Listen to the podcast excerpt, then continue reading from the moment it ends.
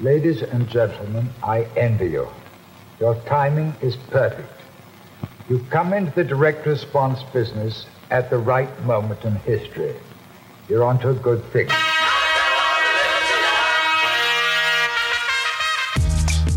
Hey, bienvenido a un nuevo episodio de Marketing para David. Soy Javier Iranzo y hoy tendremos un episodio muy interesante.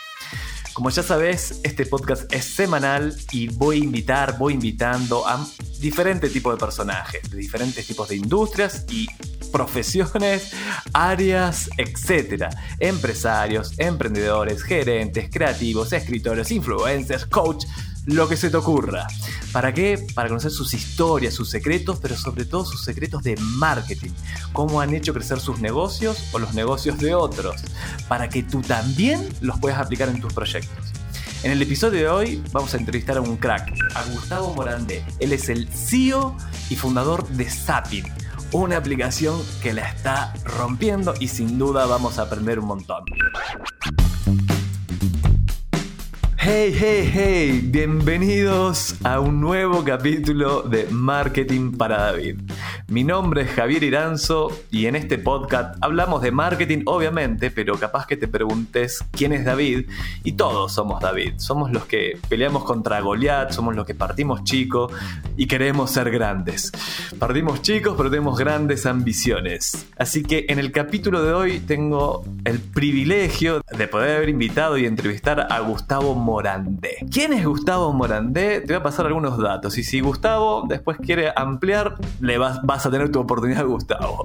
Gustavo Morandé es, es chileno, es ingeniero comercial convención en marketing. Eso no lo sabía y ahora entiendo un poco más tu pasión por el marketing. Eh, es un emprendedor de tomo y lomo. Eh, estudió, bueno, en la universidad, ah, esto es, estudió ingeniería obviamente, pero en la universidad, y de eso vamos a hablar, se le ocurrió hackear a la televisión. Ya con hackear a la televisión es como medio fuerte. Vamos a hablar de eso en el capítulo de hoy. Bueno, es como te decía, CEO de Zapping. ¿Y qué es Zapping? Yo debería saberlo porque lo ayudé en una campaña. Zapping es lo mejor del. Todo lo que te gusta del cable, pero mejor y más barato. Y sin cable, porque va todo por internet. También es cofundador de Cloner, una empresa B2B de respaldo de información. Y es socio y director de Cameo App, como el, Uber de los fletes. Y como dato freak, es músico, toca la guitarra.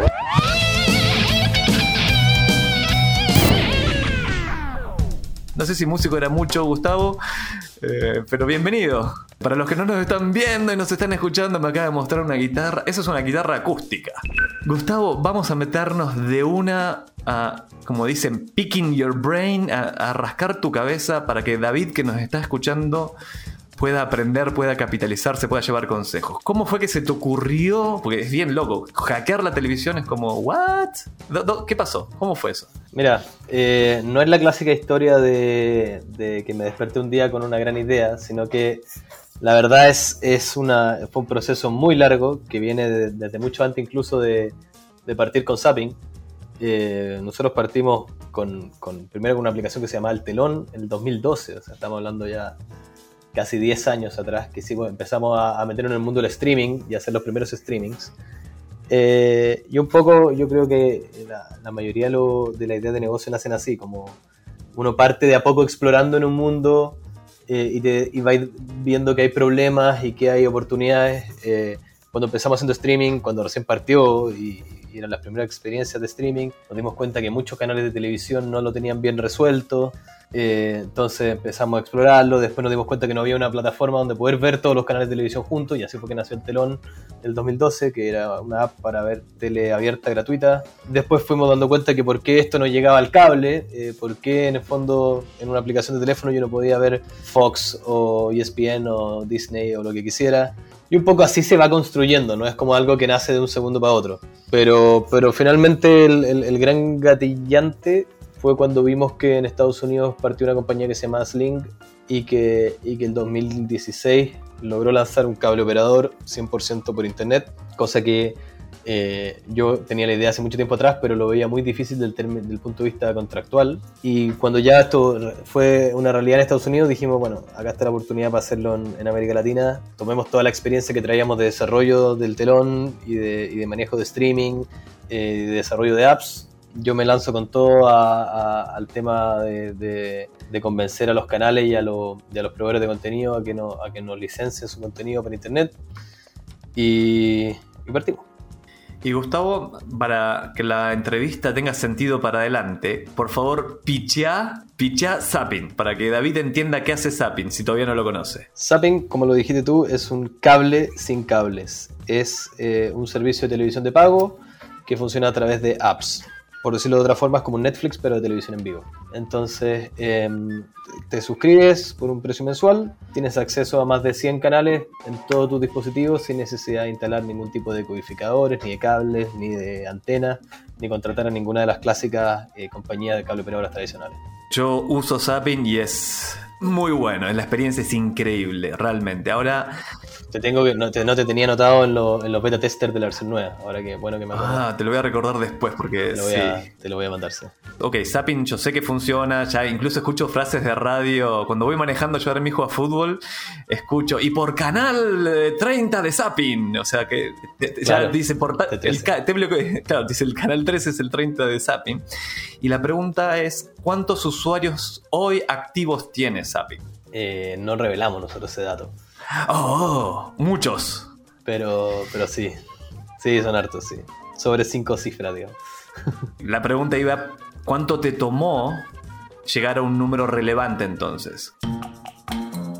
Eso, eso creo que es interesante porque, bueno, eh, siempre tuvo el problema del... Para lanzar el negocio nos tomamos con, con un problema que tienen muchos emprendimientos, que es como el problema del huevo y la gallina. Eh, nosotros para, convencer, para que los canales nos quisieran licenciar su contenido, teníamos que mostrarle usuarios. Eh, y para que los usuarios se suscriban, tenía que tenerles contenido. Entonces, ese, problema fue muy complejo al inicio y el mismo problema que tienen los marketplaces eh, y muchos emprendimientos que en el fondo no tienen usuarios y si no tienen usuarios no tienen eh, publicaciones, pero para tener publicaciones necesitan los usuarios, Entonces, eh, ahí es donde siempre hay que, hay que hackear ese crecimiento de alguna forma. Eh, y, creo que la mayoría, lo, cuando tú buscas en internet ejemplos de growth hacking, nacen de gente que tiene este mismo problema del huevo de la gallina, de hackear eso. En nuestro, en nuestro caso, Obviamente el, crecimiento más potente de usuarios lo logramos una vez que teníamos una oferta de contenido realmente potente eh, y nuestro, nuestro hackeo fue partir por los nichos. Es decir, sabéis que logremos tener eh, usuarios a partir de nichos muy particulares de, de, usuarios que le interese un determinado contenido eh, y en ese contenido al ser más de nicho no nos exigían tantos usuarios para poder tenerlo. Y una vez que teníamos una masa más decente de usuarios, que en estos nichos fuimos a conversar con los canales más grandes y, una vez que logramos incorporar ESPN y los canales más potentes fue cuando nos pegamos el, primer crecimiento de usuarios. Y después el segundo crecimiento de usuarios, bueno, después de la campaña masiva que hicimos de marketing, ahí estuvo el, segundo impulso. Qué buen, qué buen tema para David que nos está escuchando. Escucha, David, partió con un nicho.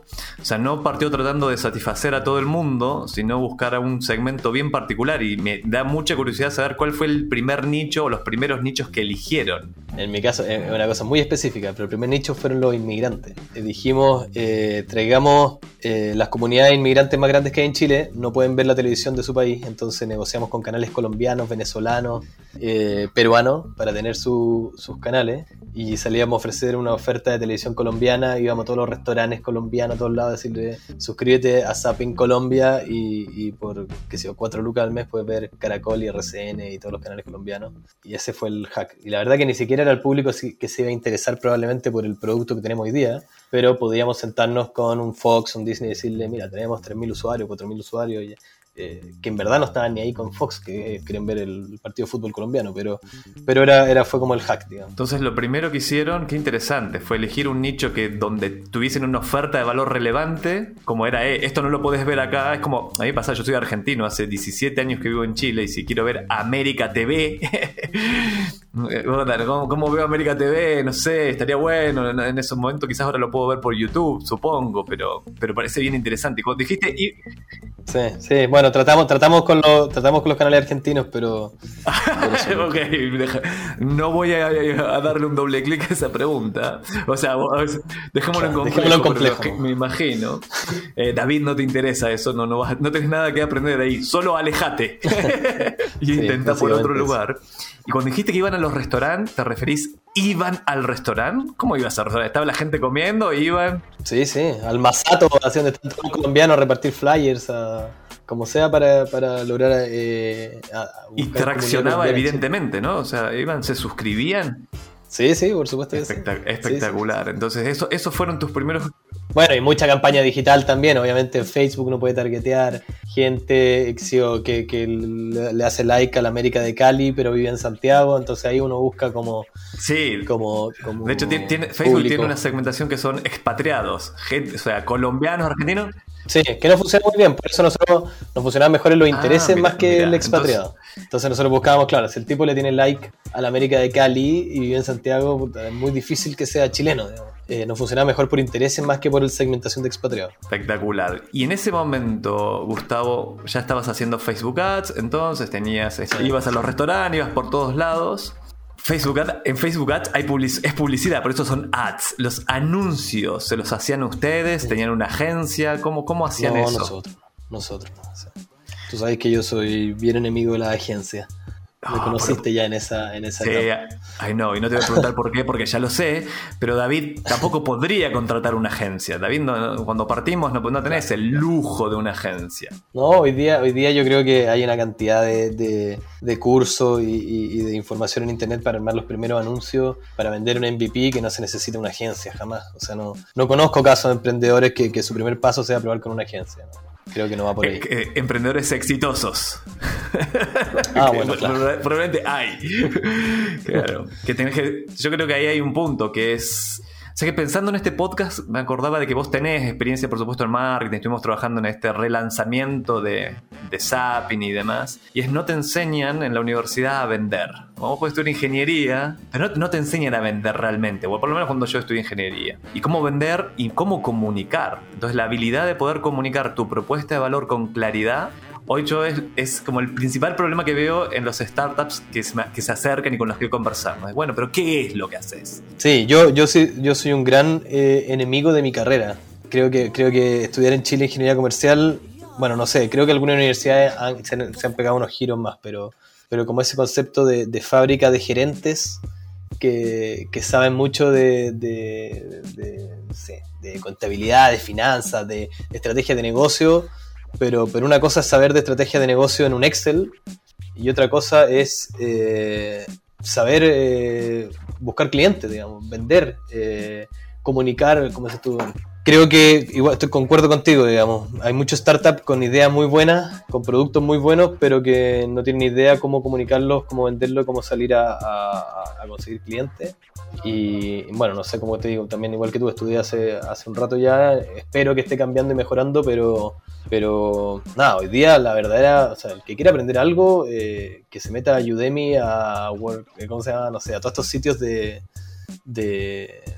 cursos, porque hay de todo, y hoy día todo se puede aprender online y, y es importante saber de marketing, saber de comunicación, saber de venta, de, de copyright. Yo creo que los emprendedores exitosos son los que más saben de eso. Si sabéis, si sabéis bien de eso, no es tan necesario tener un producto increíble, sino que es una buena forma de comunicarlo, armarlo una buena marca, que creo que también es algo que en general el emprendedor no, no le toma el valor que, que le debería dar a, a, la generación de una marca, que al final es un activo muy, muy potente. En muchos productos te van a comprar por eso tenés una mención en marketing, por eso tenías vos en el ADN, yo me acuerdo hicimos la campaña, redactaste parte del guion, o sea, estás muy metido.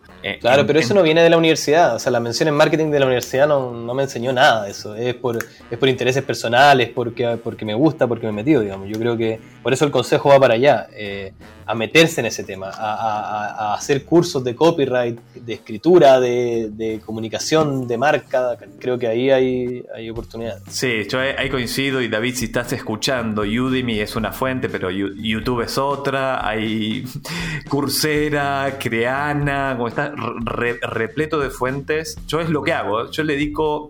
No, y valen, o sea, yo hago cursos en Udemy y valen 12 dólares, ¿cachai? Digo, ¿cómo? No es un tema de plata es un tema de darse el tiempo. Y escuché por algún lugar la regla de las 5 horas. Le dijo, no, tenés que seguir la regla de las 5 horas. ¿Qué carajo es la regla de las 5 horas? Bueno, invertí a la semana 5 horas en tu autocapacitación, en aprender.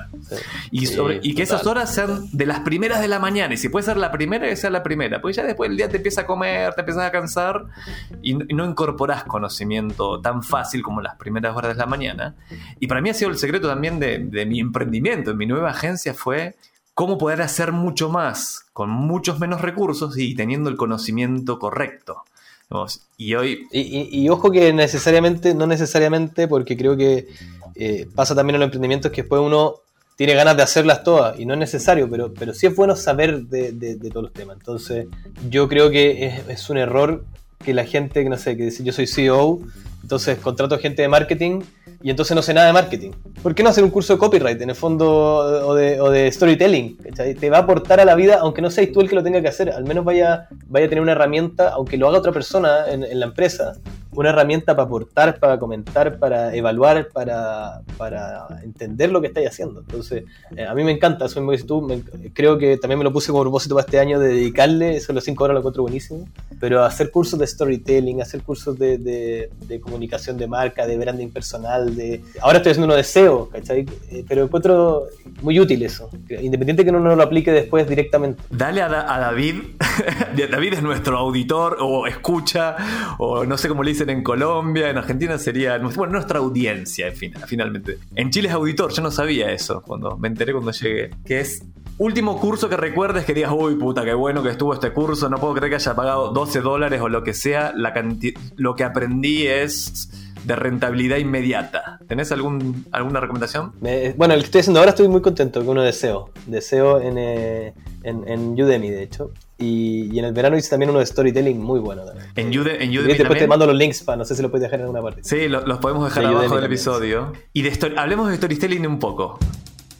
¿Por qué tomaste ese curso? ¿Fue antes de la campaña? De hecho, lo tomé, antes de la campaña, porque dije quiero aportar en la creación de esta campaña. Eh, ah. ¿Cómo tenemos un personaje que, que, que, tenga una historia, que tenga, que tenga un conflicto, digamos, por ahí? Y, y de ahí nació dije, no, no quiero estar metido en la creación del spot sin haber hecho este curso.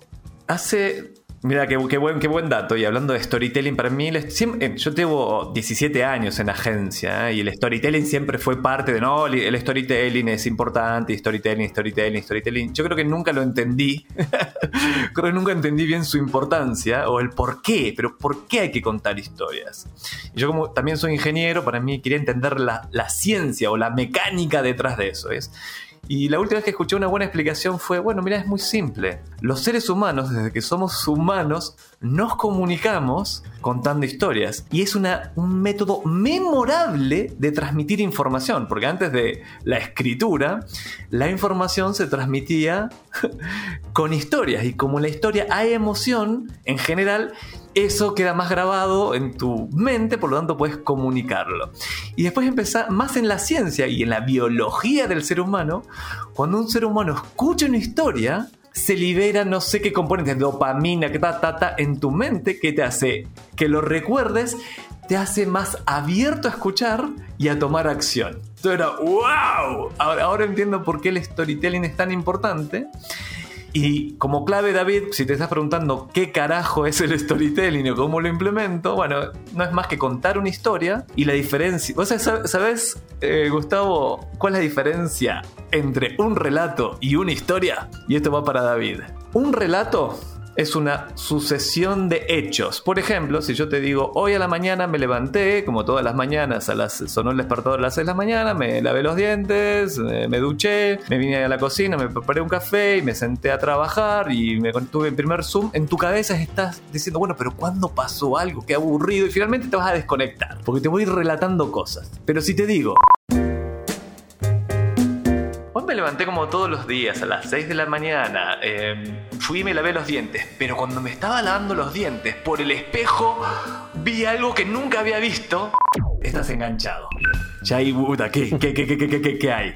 Y ahí uno introduce el No, y conflicto. uno, y uno se da cuenta que, que lo hace, en el fondo, que es algo, eh, porque también creo que es algo interesante para el marketing, que uno cuenta historias permanentemente. eh, y a mí, cuando, cuando trabajamos en la campaña de, de Zapping, cuando trabajamos contigo, eh, a mí una cosa que siempre me llamaba la atención es cómo puede ser de que yo, eh, si es que estoy en un... si me, me invitáis a un almuerzo con tres personas, eh, yo voy a dejar los tres suscritos a Zapping al final del almuerzo.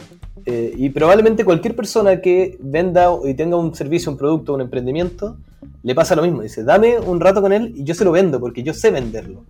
Eh, ¿Cómo eso no se puede plasmar en una campaña? Eh, ¿cómo, no vamos, ¿Cómo no eres capaz de eso replicarlo y, y- y aumentarlo por, no sé, eh, llevarlo a gran escala? Y yo creo que la ciencia de eso está en la historia, porque cuando uno, sin darse cuenta, cuando uno convence algo de alguien, cuando tú quieres convencer a alguien de algo, cuando hace una presentación, cuando que eh, está yo, no sé, vengo de una reunión que estábamos todo el equipo, uno cuenta historias y lo hace por, por defecto. Yo, si les quiero contar la idea que tengo para, para un nuevo, eh, nueva funcionalidad en Zapping, les digo, bueno, es que anoche estaba pensando y estuve con un amigo y le dije esto y, lo cuento así y uno lo, le sale eso natural, porque sabéis que de esa forma van a enganchar, porque si, como decís tú recién, si no vas a hacer solo un relato. Entonces, David, ya lo sabes, aprender a contar historias, no solo para entretener a tus amigos cuando te juntás con ellos, sino para vender tu producto, tu servicio, es fundamental y a mí también es un game changer desde que entendí bien cómo funciona. Y hoy quiero perfeccionarme, entonces estoy tomando cursos, escribo, escribo más, escribo, tomo consejo, empiezo a ver cuando alguien me cuenta una historia y digo, ah, bien contada la historia. Sigamos, sigamos porque esto es muy interesante. Dijiste hace un rato, no quisiste revelar una cifra, pero dijiste, tenemos más de 5 cifras de suscriptores, lo que me da más de 10.000 en mi cabeza. No, yo, si la, la cuenta va bien, no, porque el telón fue en el 2012. Zapping, ¿cuándo parte? Zapping eh, va a cumplir dos años ahora recién, pero la verdad que la historia de Zapping se fue construyendo desde el telón hacia atrás. Entonces, O sea, heredaste la es audiencia. difícil decir cuándo. Claro, claro, le damos. O sea, no solo audiencia, eh, las ideas, el primer MVP, el- el- las primeras reuniones, las primeras conversaciones, todo fue en la época del telón. Entonces, hace dos años sí dijimos el plan, partamos Zapping y, y lo creamos como compañía y, y- y todo, digamos. Pero creo que tú fuiste el primer eh, usuario en descargarse la app en la historia de Zapping. Lo sé. Eh, entonces, eso ahí estaba recién partiendo la empresa, o ni siquiera teníamos la empresa todavía, probablemente. La pagué, un bueno. dólar creo que estaba en el... De hecho, la, Sí, la tuve, que, así, algo la tuve que pagar por Con tres o cuatro canales. Nosotros queríamos validar el MVP. Nuestra, nuestra gran innovación era que pudiera cambiar de canal así, a lo que, como, como hoy día es TikTok. Esa fue nuestra innovación hace, hace tres años atrás, probablemente. Y de ahí dijimos, bueno, ¿cómo llevamos eso a, a- a- a un producto? digamos?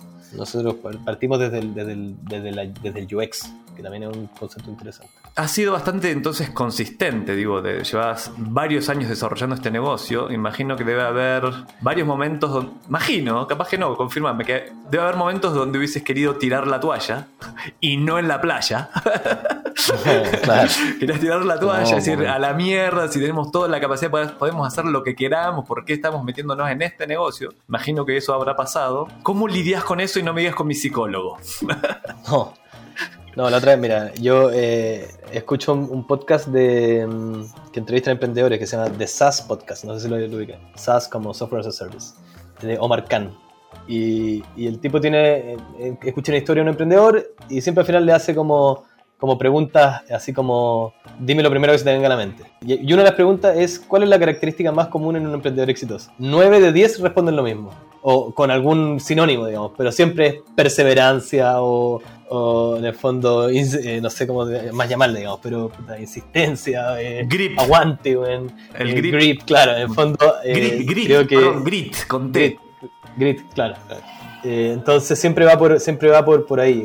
Yo creo que las historias del tipo que se, se despertó en la mañana, se le ocurrió hacer un juego, lo subió, lo bajaron 20 millones de personas y al día siguiente era un, un rockstar. Bueno, esas son dos o tres, digamos. El otro, los otros 100.000 emprendimientos exitosos eh, fracasaron 20 veces antes y trataron por 10 años eh, o más, digamos, creo que ese es el, común. Y el problema es que uno siempre escucha la otra historia, que es más sexy. Es como en la música, en el fondo, la historia de Billie Eilish, que, que, la loca hizo una canción en su casa, la subió a internet y al día siguiente era una celebrity y, el año siguiente era la más conocida del mundo, bien. Pero eso le pasa a Billie Eilish, el resto de los músicos... Eh, lleva 20 años haciendo música hasta que de repente le fue bien. Entonces, em, uno siempre se queda con la historia más sexy, pero esa no es la, no es la realidad. Claro, o sea, otra estaba pensando en un sinónimo obstinado, sos obstinado, pero, pero acá se da algo que decís, che, lo de Billie Eilish ocurrió, esto ocurre, entonces empezás a escuchar esas historias de éxito, pero tenés que, no, tenés que ser consciente de, de lo que acabas de decir. Mira, sí, el 0,0001% tiene ese éxito, el resto estamos 10 años para construir algo. Y ahora quiero hacerte algunas preguntas súper prácticas. Pero antes, en mi cabeza acaba de saltar una nueva idea. Que es, hay algo en lo que yo he sido muy malo y ahí me autoflagelo. De hecho, el otro día me llamó un coach y me dijo, mira Javier, queremos que hables de liderazgo. Le digo, no soy el indicado, soy terrible líder. soy, soy buen doer, pero, digamos, fracasé. Cuando me dieron responsabilidades de liderazgo, hice cagar todo.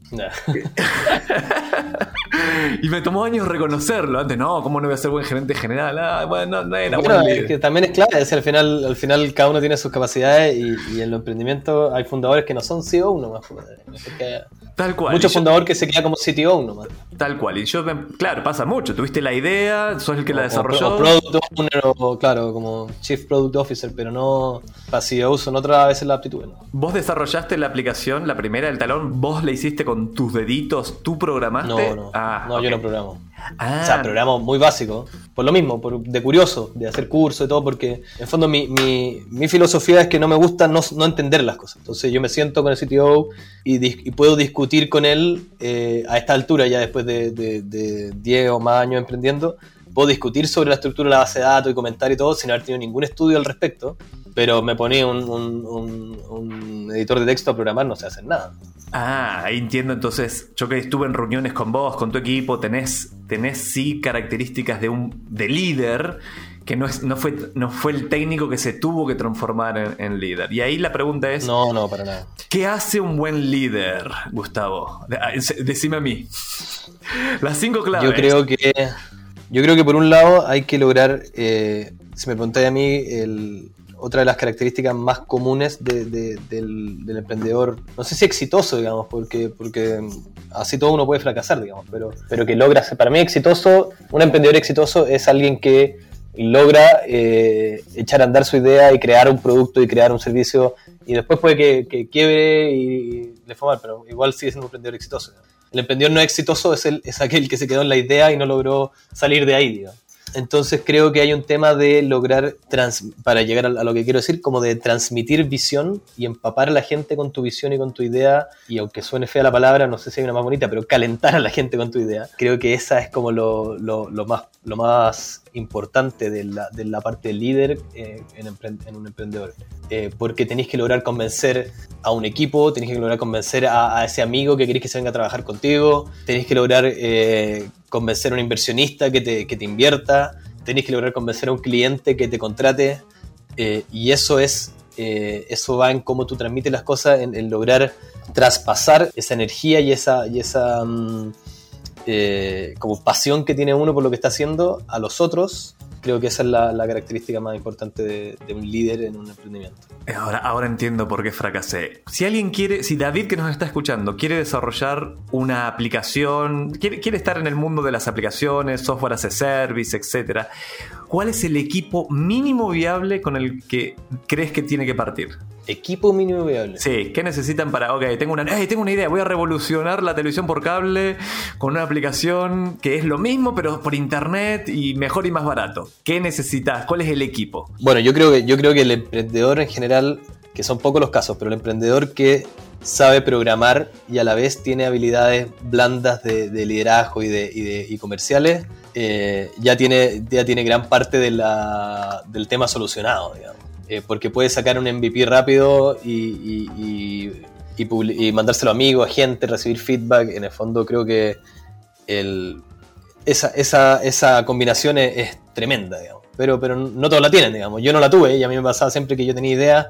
pero, pero que ganas de saber programarla y poder hacerlas yo, digamos. Si no, yo cuando, cuando ha venido mucha gente así, eh, eh, mira, búscate un co-founder, búscate un CTO que lo vas a necesitar en el emprendimiento tecnológico. Eh, más que, que, porque hay otra gente que toma la filosofía y dice, bueno, contrato una empresa, me, me, gasto 5 millones en que me desarrolle un MVP, pero eso no, no, es muy sostenible. Igual hay casos de éxito de gente que ha partido con una empresa hecha por, por un por un software factory y, y ha, ha, sido exitoso.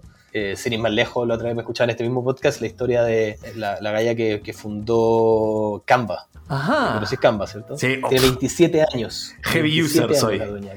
Bueno, la fundadora tenía 27 años y no programa nada. Es diseñadora y tenía la idea de hacer Canva, lo mandó a hacer a un software factory y, salió el MVP y se suscribieron. Bueno, ella es como el caso de la Billie Eilish, digamos. Al día siguiente tenía como un millón, al día siguiente tenía como un millón de usuarios, le llegaron todos los fondos de inversión, le pusieron plata, eh, contrató un equipo gigante, bueno. Pero mi primer consejo es, eh, si tú eres más comercial, búscate un CTO y si eres un, un, un perfil muy técnico, de desarrollo que te falta la, la parte más, eh, más de negocio, comercial, de venta, bueno, búscate el cofundador por ese lado. Creo que esa dupla en general siempre va bien eh, y es muy difícil que esté combinada en una sola persona. No todos somos Mark Zuckerberg, que puede programar la primera versión de Facebook y a la vez ser el CEO y tener la visión. ¿cachai? Eso es difícil. Por lo tanto, yo como algo que tengo pendiente en mi vida y lo he intentado es aprender a desarrollar. He tomado cursos de Ruby on Rails, obviamente en su momento HTML, CSS, JavaScript, pero ahí te das cuenta de que desarrollar no es fácil. No, yo, yo, yo soy de la teoría de hacer esos cursos para eh, valorar. Entender. Claro, y entender. No, no para valorar, para entender, para poder conversar, para poder... Eh, no me gusta, por ejemplo, el CEO que no sabe nada de cómo funciona la parte técnica de su producto. Creo que eso es muy negativo también que no te puede explicar cómo funciona eh, el, el, backend, en qué está construido, qué, cuál es el stack de servidores, cuál es la lógica que usa. Eh, creo que es muy negativo un CEO que no entienda eso. Pero también es difícil que lo, que lo desarrolle. Gustavo, vamos a iniciar, ya entramos a la parte final del podcast y estoy inaugurando una sección que se llama Ping Pong. vamos a ping-ponear y vamos a ir tirando como recomendaciones para David de cosas que digas, puta, esto es de puta madre. Por ejemplo, yo digo, mira, aprende a usar Facebook Ads. Te toca. Email marketing. Aprende a hacer email, hacer email marketing. Descargate Loom. Loom, si no sabes lo que hace, te permite grabar la pantalla y la webcam, saca un link al toque, no tenés que subirle el video a ningún lado y lo compartís de una. Ahorro horas como loco y es ridículo, lo, es barata, o perdón, tiene una versión gratis y tiene una versión paga que vale 10 dólares ilimitado el, en capacidad y demás. Así que te la devuelvo. ¿Estás pensando en herramientas prácticas o en consejos? Lo que te venga a la mente. A mí, a mí hay un, consejo que una vez me, eh, lo vi en una charla no sé dónde, me gustó mucho, me encantó. Que viene, vienen los tipos, tienen un, software, no me acuerdo de que era un SaaS eh, como de recurso humano, que sí. Entonces querían contraer un consultor para eh, ver qué otros features le pueden agregar, cómo lo ve. Entonces el loco se sienta, lo ve y le dice, les tengo una tarea para cuando vuelva mañana. Kill a feature. Quiero que agarren su producto y saquen le, le eliminen un feature. Y van a ver que su producto va a ser mejor. Y los locos se quedan dando vueltas, eh, discuten y deciden eliminar un feature. Y efectivamente decían que el software mejoró muchísimo. Eh, entonces creo que eso pasa mucho, sobre todo en la, eh, que en el fondo los MVP tienen que ser sencillos, simples y no hay que estar como agregando y agregando cosas. Entonces como desarrolla la versión más simple de, tu producto, creo que es como un buen consejo. Oh, su suena muy buen consejo, el aplica el marketing también. me toca empezar a crear contenido, aunque sea para vos mismo, porque crear, por ejemplo, yo armé mi cuenta en TikTok y empecé a subir videos, yo soy súper introvertido, me cuesta un montón hacer videos, pero desarrollar la habilidad de comunicar es práctica, puede ser, es práctica, practicar, practicar, practicar, así que crea contenido por más que sea muy malo y sin la presión de Billie Eilish de tener un millón de followers, sino pensar en 10 años. Ah, tenía, había pensado una se me acaba de olvidar. Eh, crear contenido, dijiste tú. Eh, ah, sí, hay otra que yo encuentro muy buena, que conversa con, la, o sea, comparte tu idea, tu proyecto con todo el mundo. Hay gente que, que tiene ese susto de, eh, no, es que si, oye, tengo una idea de un negocio, pero puta, no sé si te la puedo decir. O bueno, sé que ándate, ¿cachai? No, claro, fírmame un NDA antes, no, para... No, claro, es que creo que la, la gente tiende a, a, sobrevalorar las ideas. Una idea no vale nada, no, es darle hongo una idea. Si, lo difícil es hacerla. Entonces, si tienes una buena idea, coméntala con todo el mundo, vas a recibir un montón de feedback, te va a servir un montón y no te van a copiar. Si nadie va a agarrar tu idea, va a partir y va a hacer un negocio igual, no, eso no existe. El desafío es hacer un negocio. Muy, muy buen consejo. Vamos a cerrar la sección ping-pong y ahora vamos a iniciar una nueva sección que se me acaba de ocurrir que se llama ¿Cómo distribuís tu tiempo? Partiendo por la mañana, digamos, el tiempo de trabajo. ¿Cómo distribuís tu tiempo? Y si tenés una rutina mañanera que están tan de moda. No, yo soy un desastre. Soy un desastre. Eh, tengo un problema de multitasking terrible, de procrastination peor aún. Soy muy nocturno, pero creo que es una cosa que he sido toda la vida, digamos, en la, universidad estudiaba de noche, entonces mis mañanas son horribles, me carga la mañana, no logro despertar, no soy productivo en la mañana, me pongo productivo en la tarde-noche, entonces creo que mi, mi, consejo, digamos, más que no sé, bueno, no sé si era consejo o contar nomás, pero, pero es como yo creo que uno tiene que encontrar y saber, conocerse a sí mismo en qué momentos es productivo y, por ejemplo, en esos momentos no fijar las reuniones. Entonces yo trato de, en general, que yo sé que en la mañana estoy lento, estoy con sueño y todo, eh, bueno, si, si, me, si tengo que tener reuniones, las fijo en la mañana y todo, porque a esa hora prefiero guardarme la tarde para mí, porque sé que en la tarde me prendo y saco todos los pendientes que tengo, entonces cuando tengo una reunión en la tarde me caga porque no, no, al final ese día se me perdió, digamos dice nada ni en la mañana ni en la tarde. Es súper buen consejo, o sea, de, yo, para mí es totalmente al revés, para mí la mañana es deep work, es, ah, la mañana me concentro, estudio y saco lo importante, ya después del mediodía decaigo y ya dejo, claro, las reuniones, el trabajo de menor esfuerzo. Y a la noche no, nada. A, claro. Por eso, pero eso no, todos somos iguales. Entonces yo creo que ahí es importante conocerse uno sus momentos productivos, armarse y guardarse ese espacio y reservárselo. Eh, porque cuando te llenan de reuniones en tu momento productivo, cagas. Y mencionaste recién y tengo curiosidad de, uh, soy procrastinador, todos lo somos. ¿Cómo tratás de hackear tu procrastinación? ¿Qué haces? ¿Tenés algún truco? No, sé, no. no, la verdad no. debería, debería, pero me pasa que, claro, empiezo a hacer una cosa, me pongo a hacer otra, y de esa otra se me ocurre algo y y nada, pues termino haciendo una hueá que ver y después se me quedó pendiente todo lo otro. Pero que probablemente es lo que le pasa a cualquiera que tiene problemas de procrastination. Pero, pero yo creo que, es lo que he, tendido a, a, a, descubrir? Es que, es que no es tan grave, digamos. Porque yo creo que en todos los equipos se necesita alguien así. Entonces, mi ciencia ha, ha sido en rodearme y involucrarme con gente que eh, no sea así, como yo. Ojalá, digamos. Porque eh, si yo sé que si yo no tuviera esa, eso, muchas de las ideas no se me ocurrirían, muchas de las, porque, no sé, pues, me pasa que em, empiezo a, tengo que ver un mail, cuando entonces abro Gmail, cuando lo abro Gmail me acuerdo de otra cosa, la abro, empiezo una cuestión, investigo, no sé qué, y eso termina quizá en algo muy bueno, que es que, no sé, eh, no tengo idea, terminé estudiando sobre una estrategia de contenido y que termina siendo algo útil. Claro, no mandé el mail que tenía que, mandar, que, tenía que mandarlo, pero bueno, después digo, ¿sabéis que por qué no manda el mail otro, cachai? Eh, no sé, yo creo que hay que, eh, creo que no es mala per se, obviamente, si, dejaste de hacer todo lo que tenías que hacer es mala, pero, pero lo he aprendido a valorar, a, sacarle la parte positiva a esa a ramificación que termino haciendo una cosa que nunca me hubiera imaginado. Mira, yo mi truco es que lo aprendí de alguna charla TED casi con seguridad, que dice, la, charla se llama En la mente de un procrastinador o algo por el estilo, que es muy buena, y, habla de los deadlines, y que hay un ultimate deadline, que es tu deadline, que es el día en que te morís. es hay un deadline de verdad. Pero antes de ese día, podés fijar otros deadlines.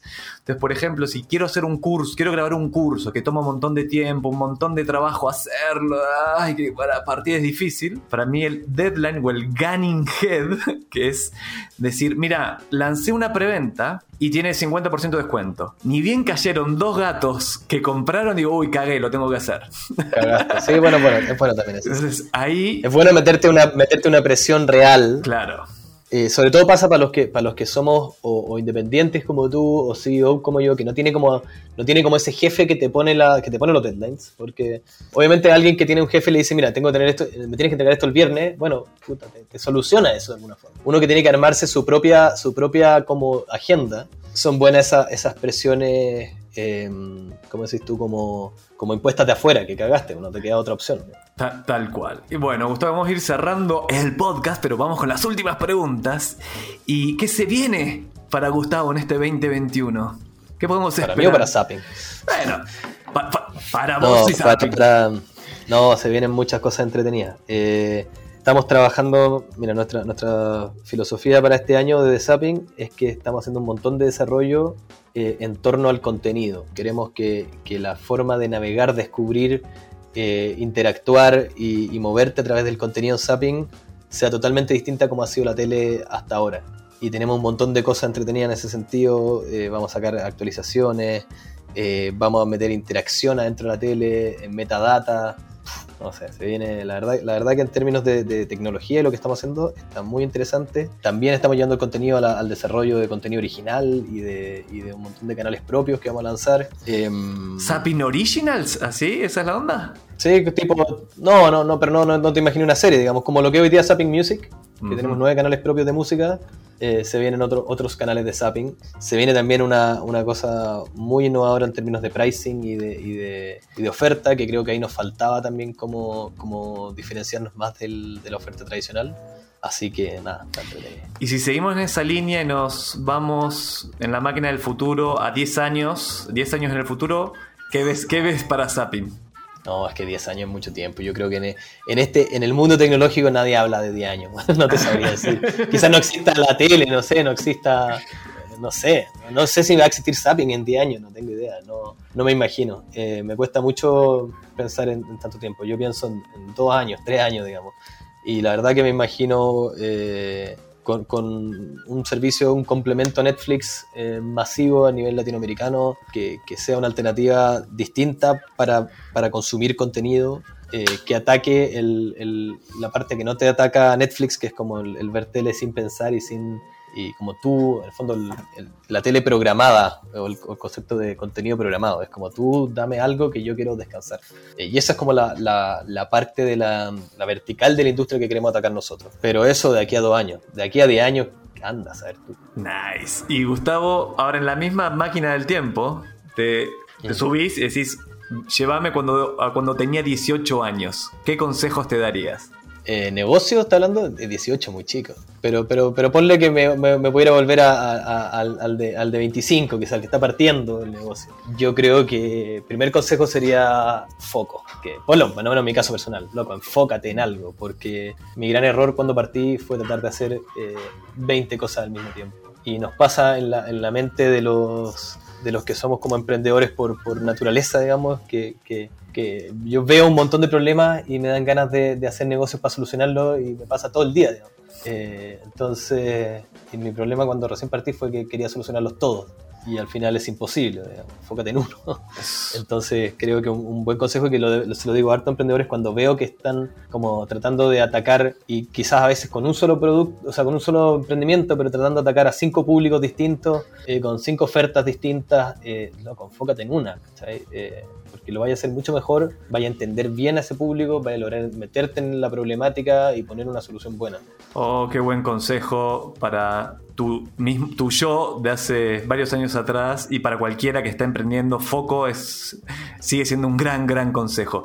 Y Gustavo, ya cerrando, si alguien quiere contactar con vos, quiere saber más de Gustavo, sos- estás activo en las redes sociales, ¿dónde te pueden seguir? ¿Dónde te pueden consultar? No, ¿Cómo no, no soy un gran activo, no soy un gran activo en redes sociales, en LinkedIn quizás donde soy más activo, pero nada, estoy gustavo.sapin.com, el que quiera, eh, siempre dispuesto a, a escuchar, a comentar, a ayudar en lo que pueda, y, lo que sí somos activos son las redes sociales de Sapin, así que ahí síganos en Sapin Chile, eh, en, en Instagram, en Twitter, Excelente, Gustavo. Muy bueno tu aporte. David, espero que te haya gustado este capítulo. Y recordá a David, como David, como le decían a David cuando peleaba con Goliat, ponele onda. Eso es un chiste que espero que empiece a hacer sentido más adelante. Muchas gracias, Gustavo. Nos vemos en un próximo capítulo de Marketing para David. Y sígueme para más consejos, ese chiste también. Nos vemos en un próximo episodio de Marketing para David. Chau, chau, chau. Y si querés hablar conmigo, contactame en Instagram en Javier Iranzo, buscame con mi nombre, Javier Iranzo, y ahí podemos conversar. Subo periódicamente posteos solo con información útil de marketing que podés aplicar de una.